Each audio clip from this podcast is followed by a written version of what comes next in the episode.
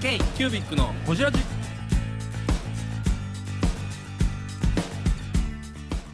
K q u b i c のほじラジ。ナビゲーターの k q u b i c 事務局長荒川翔太です。今回 k q u b i c がほじるのは前回に引き続きちょうど株式会社の木庭正史さんと木下玲子さん。出版業界についてちょうどが思う話についてや文房具屋さん大賞についての話。安倍さんと出会った時の話など深く報じっています。どうぞお楽しみに。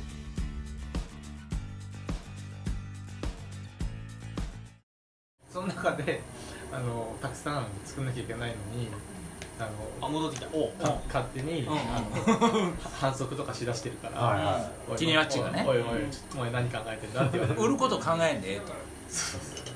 お前の仕事じゃないからそれってあのとにかくいいものをちゃんと作れてたくさん作れるようになれてもそれも正しい。まあまあまあ。正しいことなんですよ。せ正解ではありますよね一つの。そうですね、ただほらやっぱり30でその会社に入ってるんで、はい。何かしらやっぱりこう爪痕残さないと。まあまあまあまあまあ、うん。使命感としてみんねなめっちゃ若いんですよ。ああ女の人も多いし、はい。あのさっきも言ったみたいにあの出版社さんに行く養成所みたいな感じなんで、はいはい。うん。大体20 NSC や。うん。そうそうそうそんな感じですよ。養成所やね。223とかあのやっぱ25前後の人がすごい多くて、は30で来てるんで何かしら爪痕残さなきゃいけないっていうはいはいところもあって、うん。あのいろいろチャレンジしていってたっていうところなんですけど、うん。そうですね。でもそれが今ちょうどになってるので、はい。あの私たちがあの本を決めるときはもう本当に売れることを最初からこういうふうにこういうことをやりたいと思ってますってこともパッケージじゃないんですけど特にそれで何かっていうことじゃないんですけど、うん。売れるためにこうすることでこういうふうに最後あの出版記念パーティーをするとか、うん。クラウドまあマーファンディングケティングベースやね。そうなんですよ。だからそれがもう当たり前になってきてて何しようかみたいな。事業計画みたいなのがあそうでするんですよね。一冊でね。作るところから売れる、まあ、あの出版後に何をしてうん。どう売っていくかななんやっていうったら本で終わるんじゃなしに本の後の要はイベントもしかり、その本が出す影響力っていうのもプロデュースしていきましょうっていうのがちょうどの一つだよね。だって今日いらしてない某荒川先生も、あの一緒にやらせてもらった。おい本をね。もう何冊も、まあ2冊ね枕営業じゃないや。何営業っていうカットですよ 荒川翔太先生は枕営業なんかしないですよ。完全に僕が寝てるじゃないですか。この場合なんかの。何、はい。イベントで立ってはい。あのなん何営業っていうの？あのー、こう実際実演実演実演実演販売。実演営業。実演販売はい。もやってるもんね、今ですよね。うん、そうですそうです。よ それを枕営業と言うてしまったけど。ちょっと違いますね。そう。じゃあちょっと一層ぐらい違う。営業は合ってましょうぐらい違う言うぐらい自分ぐらい違う自分の薄さぐらいちょうどのキニワです。k q b i c のこちらじね 急に荒い感じで。ほら喋れみたいな。そう。土佐の領地感 領地感が。今土佐の血が入ってきた。血が入ってきた。そうですよ。そうだからえっと誰だ？どこだっけ だからパッケージングしましたっていう。しそうやね。売れるところまでのマーケティングも含めた中でうん。本を出すっていうのは一個の過程であってそうですね。本作るのが答えではないと。だからそのそう荒川さんの話ですよね。うん。荒川さんとも一緒にいらしてもらって、はい枕営業やってるアルバムとね。講座を、まあまあ、いろんな大学とかでそれこそうん。で講座されはいはいはいはい。たりそういうのが増えてきたりとか本の後、であの、まあ、今年やらせてもらいましたけど、まあ、ハンズさんとのつながりがそれで深くなってそうですよね。あの手帳検索辞典とか、はいはいはい。あのイベンあのウェブサイトをはい。作ったりとか、うん。やっぱ意外と中、まあ、すぐ本っていう形で反応があるものもあるしそれ以外の形で反応が出てくるものもあるので、今はあの正直本だけじゃなくそれ以外のものにもお仕事として話が広がるようなものも同時に考えてるっていうのがうん。ところですかね。だから、あの媒体は本でなくてもキニマッチはその一個のコンテンツとして捉えて、うん。それがどうまあマネタイズしたらっていうのはちょっとおかしいかもしれへんけど、それがどんな影響力出るかっていうのはこの紙に落とし込んで本でもいいし、うんうんうんリアルに落とし込んであのなんていうのリアル体験でもいいし、うん。どこに落とし込むかっていうのはあの自由に選択できるっていう。そうですね。そうですね。だから本の売り方というか。最大化するためにどうするか。でそう本っていうコンテンツをどこまで増幅させるかですよね、はい。リアルイベントでやるのか、はい。例えばウェブのそのサービスでやるのか、そうですね、それを考えるのが基本好きなんですよね、うん。で楽しいですし、うん。そうそうそう。でも結局あの私はずっと出版の方この関係にいたので、やっぱり最初にじ自由すぎて、うん。きょとんとされることが多いんですよ。やっぱりあしあのやっぱり著者の権利とかそういうことがものすごくうるさい業界ではあるので、やっちゃいけないんだなっていうふうに育っていくんですよね編集者は、うん。だからあの誰に教わったわけじゃないんですけど常識としてこれはやっちゃいけないあれはやっちゃいけないってことが他の多分業界よりも多い。ああの世に出る時にいろいろ影響力があるのでまあ、もう表現の方法でも何でもやっちゃいけないことっていうのは、まあ、あの制作している過程の中で結構あの先輩とかに言われなくても覚えていかなくちゃいけないことっていうので、でも彼が突然言ってくることっていうのは、もう出版界ではあのあの特にないというか、うん編集者は編集者であって、うん営業的なことを考えないっていうのが、もう本当に常識の世界でやってきてででも今はそういうわけにはいかないよっていうふうになってきてる狭間の中で、ポンと言われてそのどどう受け取っていいのかボールを。要はその成熟していく中であかんことあかんことで埋めていかれて、はい。みんながその本当はやったらええことかもしれへんけどあかんことに周りが多すぎて、そこを飛び越えられへん部分が出てきてたってことやね。本っていうのを正義というように考えすぎていて、うん。守ることが自分たちのステータスを守るっていうような変なプライドもあるんですよ。れは今でもあるよね。今でもある。これ結構根強くあるんですよ。あーなんかそんな軽んじたことをするから本のその品が落ちるんだぐらいの思ってる人たちもすごく多いですね。なんか売るとかじゃ本当に実力のあるものは売れるんだからとかうん。平気で言ったりとかする人もまだ残ってるんですよ。それははあの発刊してすぐじゃないと、はい。それは10年後かもしれへんけど20年後かもしれへんけど売れるんだと。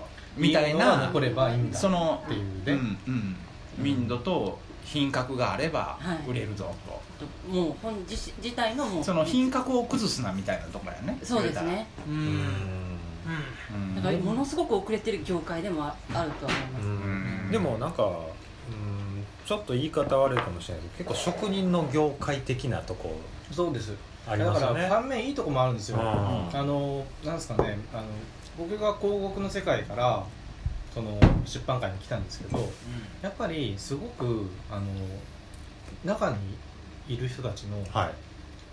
道徳心が高いというかはあ。良くも悪くもね。ちゃんとしてるんですよ、うん。要は面白いものを一生懸命作りたいっていうだけの人たちなので、うん。だからうん。別にブラックとかそういうことも別に関係ないし、ん。いいものができるほど。うん。あー。だからいいものを作るのに集中できる人たちってまあちょっとあの難しい人たちだけどだけどなんか僕は好きなんですよ、はいはいはい。うん。だからなんかそういうこう業界としてなんですかね変なこう黒い黒黒い気持ちっていうんですかね、うん。が、うんうんうん。をあんまり感じるピュアな。ピュアなんですよ、うんうんいいものを面白いものを作りたいのみ、うん。みたいな人が多いので、うん。はい逆にそれ以外のことは だからあの会社の中にはうん。あの本当に予算度外視で作っちゃうみたいな。うんうんうん人、はいはい。たまにそういうやばい人もいて、全然言えないんですけど、はい。あの制作費もらってる1.5倍ぐらいなんか気がついたらかけちゃっててうん。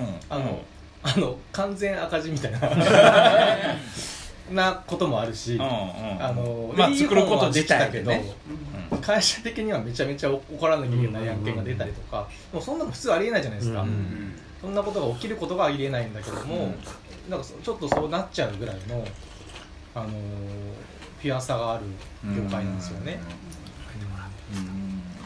だからそれを否定するわけじゃないんですけど、まあ本っていう品格され、はい。あの何神格化されたものがあるかもしれへんね。そうですね。だからその面白さみたいのを作ってるのはやっぱそういう人たちなので、うん。それはそれで全然否定することではないけども、うんうん。まあ、僕の場合もうちょっとなんかいろんな人を巻き込みつつ、うんあのやる方が好きだったっていうことだと思うんですけどね、うん。だから売り方が違ったというだけですよね、はいはい。アプローチの仕方が違ったといううんか、まあ、あのそのせいでさっきの文房具屋さん大賞とかうん。1年目2年目3年目ぐらいまで本当の地獄を僕は見るんですけど。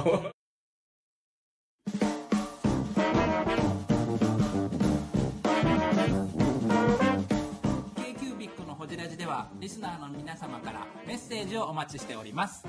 アドレスは info.kcubic3.com info.kcubic3.com もしくは KQBIC サイトのメッセージフォームよりお願いします。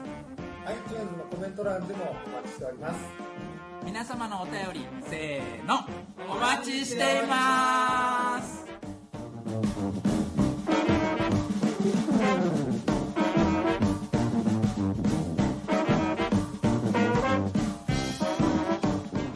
あのやっぱりほぼ一人で作んなきゃいけなかったので、うん。あー。人員が避けないと。うん。うん。フォローはしてもらうけど、うん。そんなちょっとのフォローでなんとかなるレベルの内容では全然なくて。はい。あのやっぱりしかも 1, 1年目なんて全くなんどう作っていいかもわからないほぼ新人なので、うん。あのやり方は決めたけどメーカーさんからが写真を持ってるとかもあんまり知らなくて、全部撮影するんだと。やべえ。全部取り下ろすんだってこう勝手に思っていて、うん。あのそんなもんやと思ってたわけやね。そうそうだじゃあ全社サンプル借りたみたいな。全社送ってもらいましたよ。やば、だから多分2000個ぐらい送ってもらって、うん。2000種類ぐらい送ってもらって、そのうちのしかもあの手がたまた足らないからあの取らないものも送られてきちゃってて。ノミネートされただけのものが送られてきちゃってて、うん。だから2000個ぐらいに囲まれてあのどうしようみたいな。うん。一人こっち人員一人なんで、ん。それをあのより分けたりああの荷物を詰めてあのバンに運運び入れてうん。2往復したりとか、うん。そこをスケジュールと何やら調整したわけやね。いやスケジュールはないんですだから。全然ないんだけどしょうがない。空鉄とかしてたよねあの頃。あ最大はだから本当五鉄ですよ五鉄五鉄できるの？会社に五鉄です。本当ねマジで？本当に。五鉄とかできるんや。で僕らそうです。あよできるとかやらなきゃいけなくなっちゃって。ああの文房具屋さん大賞と FX の本も一緒に作ってたんですよ。あー言っだからあのやばくて。FX の本もかなり僕全然興味がなくて。サラリーマン当時サラリーマン。そう全然興味なかったけど。でもやっぱ23冊持ってなきゃいけないんですよ。あの担当として。担当として、うんだけどもう文房具屋の大賞でもそんなことなのにうん。だってひ結局撮影が終わっては変装するだけでも3日間あサンプルを？はい。一人であの3日間こもってうん。ずーっと変装作業してるっていう。脳印象いたずらえぐかったですね。うん。だから、あの確かにそれをその地獄を見ると誰も手伝いたくないし、うん。そあれって触れた瞬間に地獄になるんですから。こう引き寄せる。バッチバチしてんもんな。そう。だから僕が先輩だったらやっぱり手伝いたくないと思うぐらいのうん。やばさ。うん。やばい案件を持ってきたこいつだから、うそうなんですけど。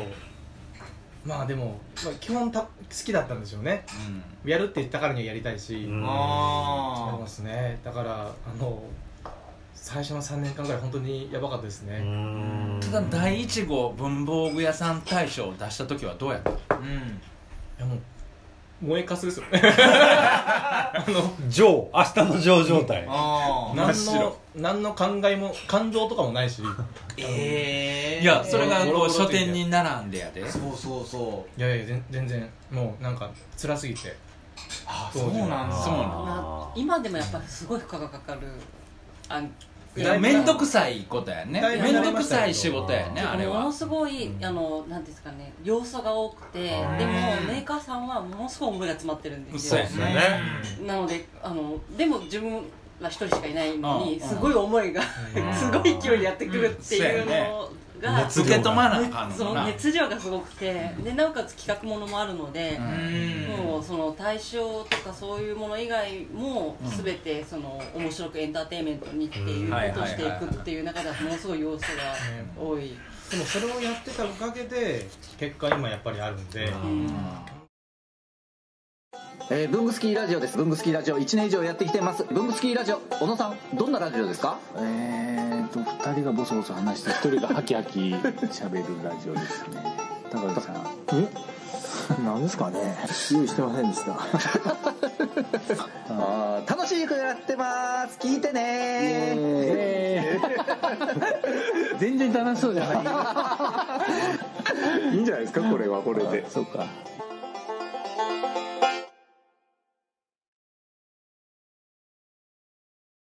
けど高木さんが安倍さん紹介してくれて、はいはいはい。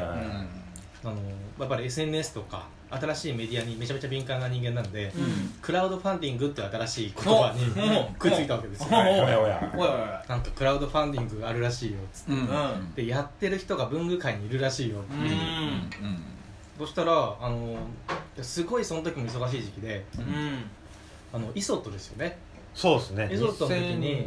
2015年？4年ぐらいですよ、うん。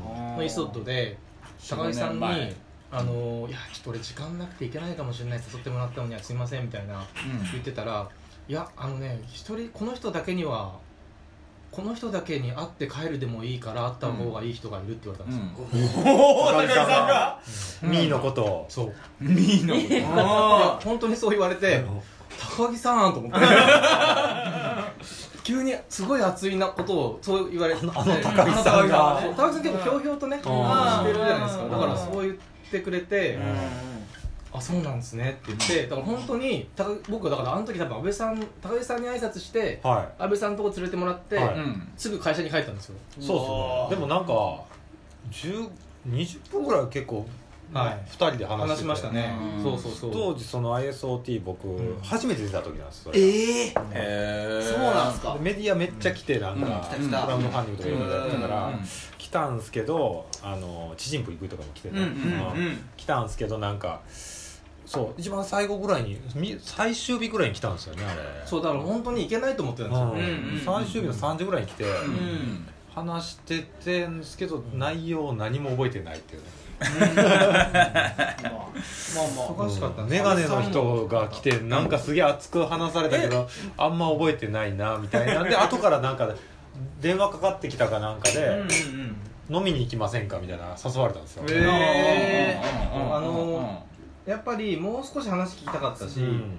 あのそうなんですよ。そのあの高木さんの熱の要因が残ってて、はいはいはい。なんかでも多分阿部君が僕らにキニワッチを紹介した時むちゃくちゃ熱かったん。そうそれそれは後の話なんですけど、う最初その、あのー ISOT で会った時は、うん。全然覚えてなくて僕、うん。申し訳ないですけど、でその後電話かかってきて「うん。え誰この人?」っうん。て思って、で話しててああ ISOT で会った人だとは思ったんですけど、うん。会ってもなーっていう感じだったんですよ、うん。でちょうど某展示会が浅草であって、でその時のまあ、あの飲みに行きましょうみたいな話になって、うんだから会社が浅草にあったのもいいそうですよね。当時ね。おはい。おそううん。当時当時。であの大門あ雷門の,、うん。あの横にある大門っていうねあの普通の蕎麦屋でそうそうそう集合して、うん。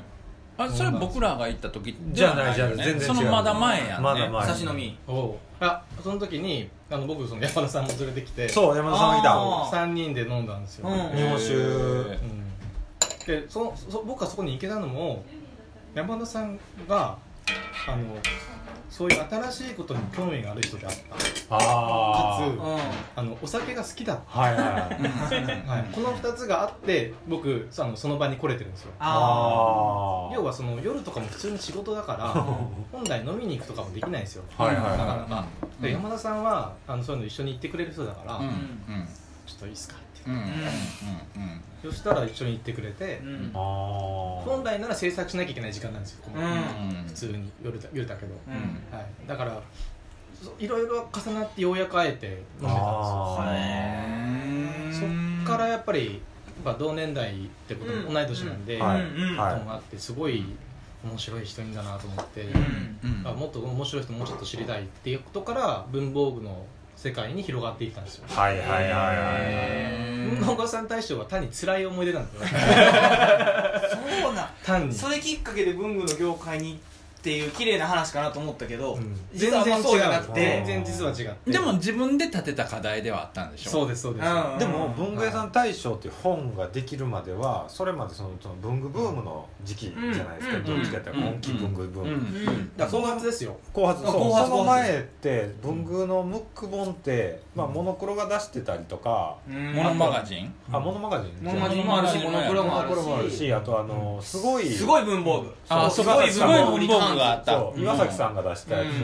つしかなかったぐらいなんですよね、そうですね。まあ趣味文とかその辺はありましたけど。趣味もあったけどムック部としてはすごい文房具があって、いや逆にでもあんだけ一つのジャンルでムックができてるって、うん。結構本の業界でも珍しい話じゃないですか、うん。そうそうですね。でなおかつその文房具屋さん大賞がすごかったのが賞を作っちゃったっていうところなんですよ、ああそうやね。それまで文房具業界って愛想っていうのは文具大賞しかなかったんですよね、タイトルが。うん。うんうんうんだからそのそれ以外のタイトル作ったっていうのが大きくて、うん。売り場をフューチャーしたっていうのが、うん。もうすごいリアルな情報なわけじゃん、うん売り場の判断っていうのは、うんうんあのーえ主役の置き方を変えたわけであって、うんディレクションする人がメインじゃなくてそのディレクションする人間をこっちのうん。うん。マーケットの方に持っていったっていうのは面白いなと、うん。なんか本屋さん大賞を真似したって実はあのよく言われるし、はいはい。はい自分でもそうだったかもとも今思っちゃうんですけど、うん。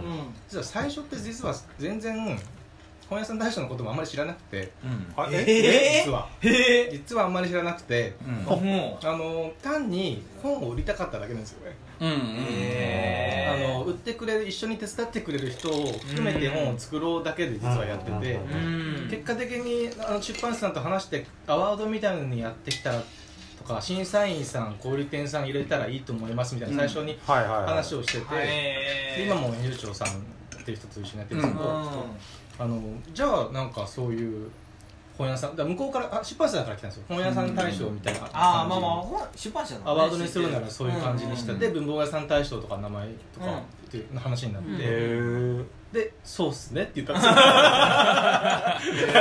そうですねっていうそうっすね。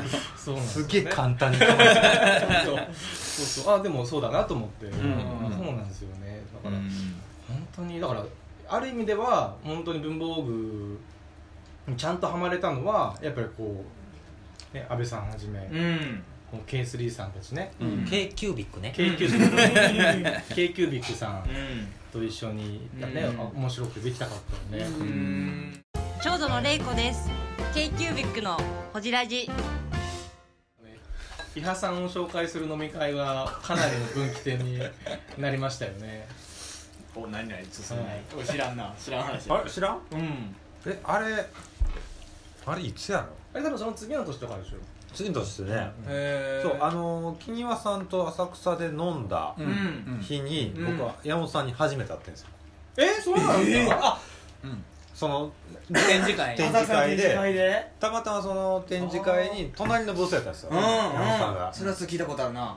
でもっとなんかチャラいなんかあのカリスマ美容師みたいうんなうんうんやったやっ感た。じでとんがってたとんがった靴にここになんかあのなんていうのハサミ刺すバッグみたいなのをここにつけてて、言うなって。過去のことは言うなって。あの僕もちょっと覚えてます 横でめっちゃ発注取れるなうっしっしって言いながらこうなんか伝票書いてる。儲かるなー言うか ええなこれって言いながら、もう手腱鞘炎になるわ。って言いながら伝票書いてた人がいて、うんうんうん。それが山本さん、えで僕らがその浅草で飲みに行ったじゃないですか、はいはいの日やったんや。そのそうその日に山本さんと,、うん。えー、とデルタの前田社長と、はいはいはいはい。あの石丸さん飲みに行ってんですよね、うんうんうんえ石丸さん？ん石丸さん見たんやでフェイスブックであっと思って、うんそうその時前田社長とつながっとったから。あああああ昨日昨日の人や。と思ってい昨日の人がいてる写真に写り込んでる。そうそうう。ん。そう。へー。そうそう初めて会って、はいはいはい。そのに次の展示会ぐらいですかね。K キュービックが発足したのが。あじゃあその年なんですかね。割と会うてすぐあの僕もなんかあの面白いなと思ってそのなんていうんかなあの僕が今まで思ってたことを言える人がいてると思って。あなんか文具の業界にどう入っていったらいいか分からへんうん。観点かそう僕らどっちかやったらなんかね戸様感があってアウェー感があって。文具の業界でどう立ち振る舞ったらいいのか分からないんやけど、うん。あのなんていうんかな。あのそういう業界のルールを無視できる人たちがここにおったんで、うん見つけたと思って、うんうん。山本さんも言ったらもともと紙屋さんでうん文房具が作って売り始めて、うんじゃあ文房業界の人じゃないんですよね、僕ももともとカバン屋やから、うん文房具のことも全然その文房業界のし、業界のことを知らんし、うんうん。でなんかやりたいことはあったから、うん。やりたいこととあとそのあの文具業界に対する不満もあったわけ。はいはい。そこを共有できたかうんなと。思う、うん。その時。に、えーじゃあ本当に同じぐらいの時期にあったんですねそう。そうねその時荒川さんも僕初めて会ってる。じゃあ荒川さんは違うわ。荒川君は僕もともとは一番初めあの前田社長のうんあの飲み会の時に紹介してもらって。あデルタの。そうそう。そっから阿部君を呼んでやから1年一年後？半年後ぐらいやったのそっから。僕荒川さんと初めて会ったのがうん。ちょっと今でも覚えてるんですけど、自分えっとね手帳のイベントを長澤さんが主催して、うん。ああそうやそうや、うん。トークショーやった時。トークショーや。えっとね、佐川さんと。えっとね佐川さん佐久間さん俺っていそうそうそうそう。おおおお長澤知ってるレンガ倉庫で。主催のレンガ倉庫でやるイベントで、はいはいはいなんか俺全然手帳知らんしと 思いながらなぜか長澤さんに声かけられて、うん。え天下の長澤さんやから断れんと思って行ったんですよ、なんかそれの打ち合わせに行ってグランフロントに、うん。うん国用のグランフロントの事務所でうん。なぜか打ち合わせやってて、えでそれがあの自分手帳国用でやり始めた1年目なんですよ。はいはいはいはいはいえそうなんですか？その時になんかグランフロントイベントうん。なんかその打ち合わせのなんてミーティングルームに行って。あれでも仕掛けたの浦川さんやね。そうそうそう。うん。で長澤さん長澤さん長澤さんロンド工房やったんですよ。あでもなんかめっちゃロンド工房が仕切ってて。へえそうなんや。この会議を仕切ってたんや。ここの人長澤さんのえら偉い人やって思ったんですよ僕。うん長澤仕切っとるとあそう確かに。うんうんうん。確かに。もう名 MC ですよ。当時からもうほんま。なるほど島田紳介状態やあれって確かに僕らも長澤さんに行った時なんかいましたね。でしょ？初めて長澤さんに挨拶しに行った時に、うん。普通に長澤さんの木本さん、うん。ああお隣に。浜口さん浦川さん。うん。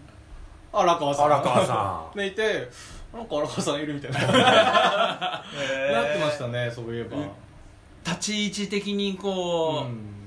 いいポジションにおいいポジション。うん。ポイ捨て界のへー。ポイ捨て界のあれですよ。ああなるほどね。当時から。いやー。入れちゃいましたね。やっぱりああの人のデューン先生のやっぱりこう立ち振る舞い方って勉強になるね。勉強になる。あの勉強になるけど僕らはせえへんけどね。できないですね。できる能力もないしね k q b i c のホジラジ。この番組の提供は山本修行ロンド工房レアハウスで。お送りしております